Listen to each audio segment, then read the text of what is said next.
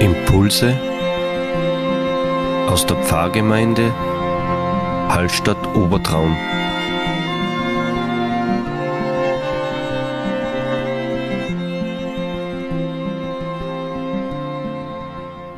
Herzlich willkommen zu unserem Impuls an diesem Sonntag. Ich möchte mich heute beschäftigen mit der Geschichte vom reichen Jüngling. Wir kennen sie vielleicht, der junge Mann, der zu Jesus kam und sagt, was kann ich tun, damit ich das ewige Leben bekomme?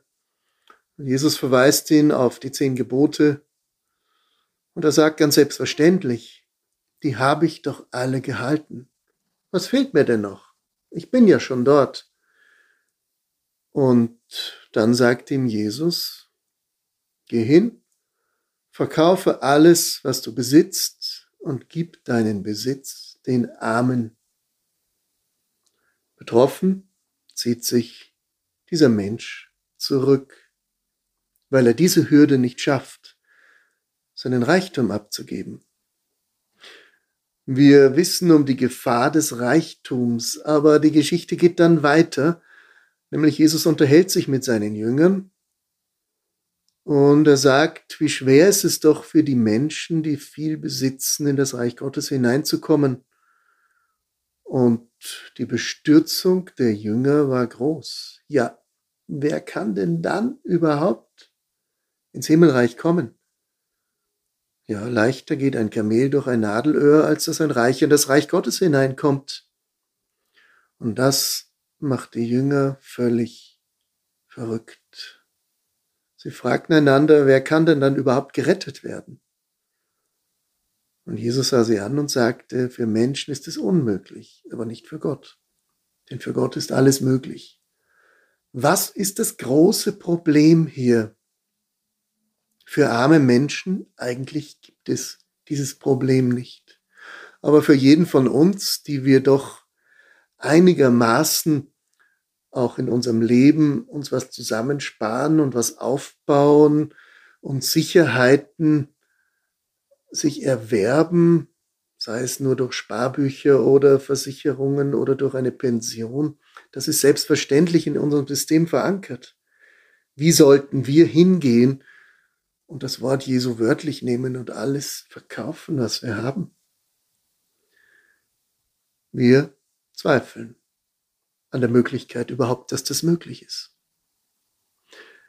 Aber schauen wir mal genau, was ist mit Reichtum gemeint.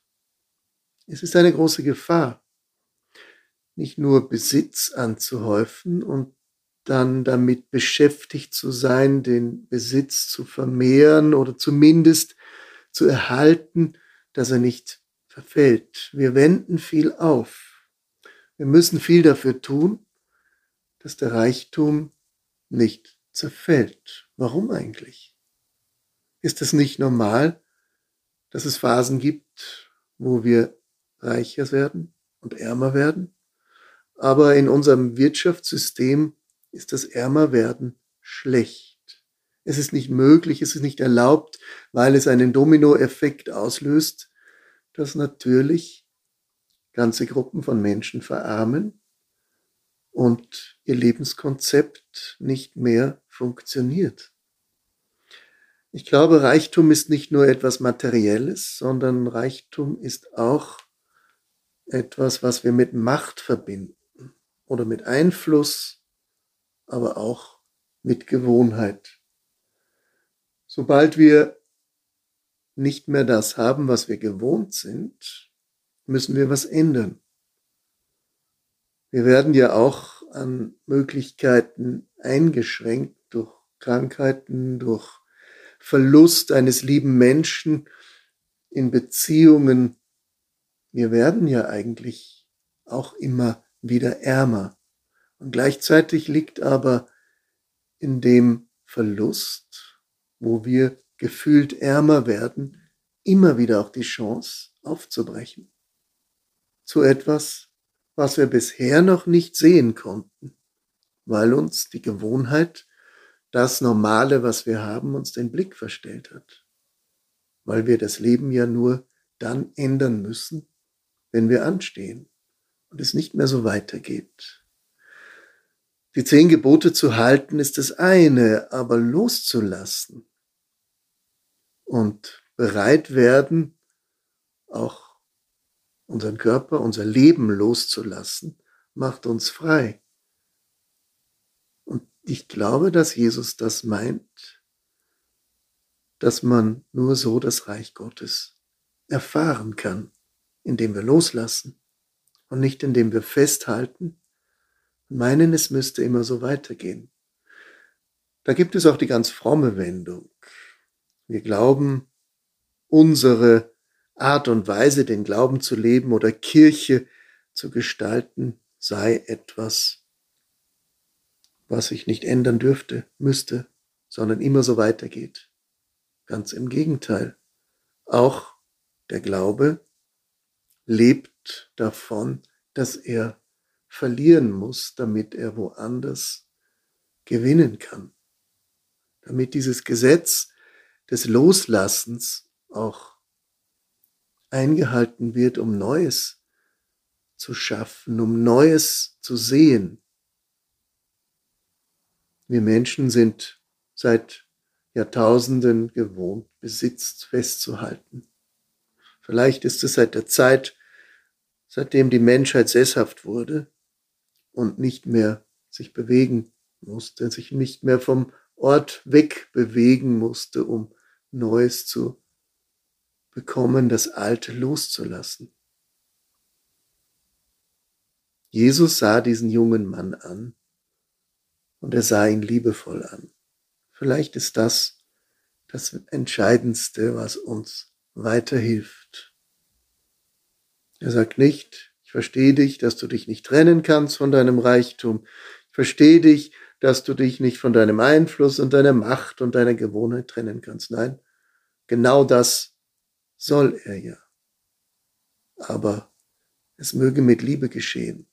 Mit Liebe das, was wir besitzen, zu verabschieden und anderen zu geben, zu überlassen.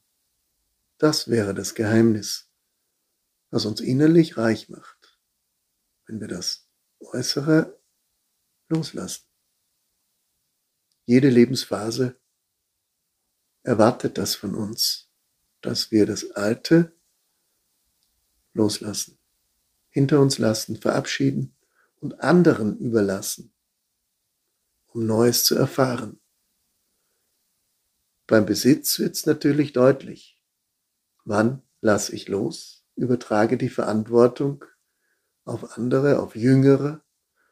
Gerade jetzt in Zeiten, wo in der evangelischen Kirche gewählt wird, ist dies ein entscheidendes Wort, dass wir es Jüngeren überlassen, dass sie ihre Möglichkeiten bekommen, auch das Leben in der Kirche zu gestalten.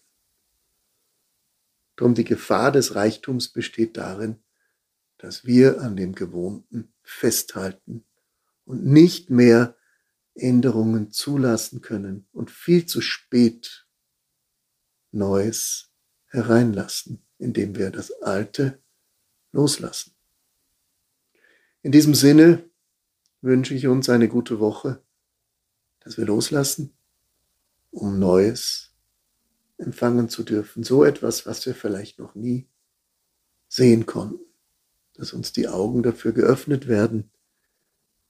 Denn Jesus sah diesen Menschen voller Liebe an. Eben genau, weil er die Kraft brauchte der Liebe, um loslassen zu können. Alles Gute, eine gute Woche.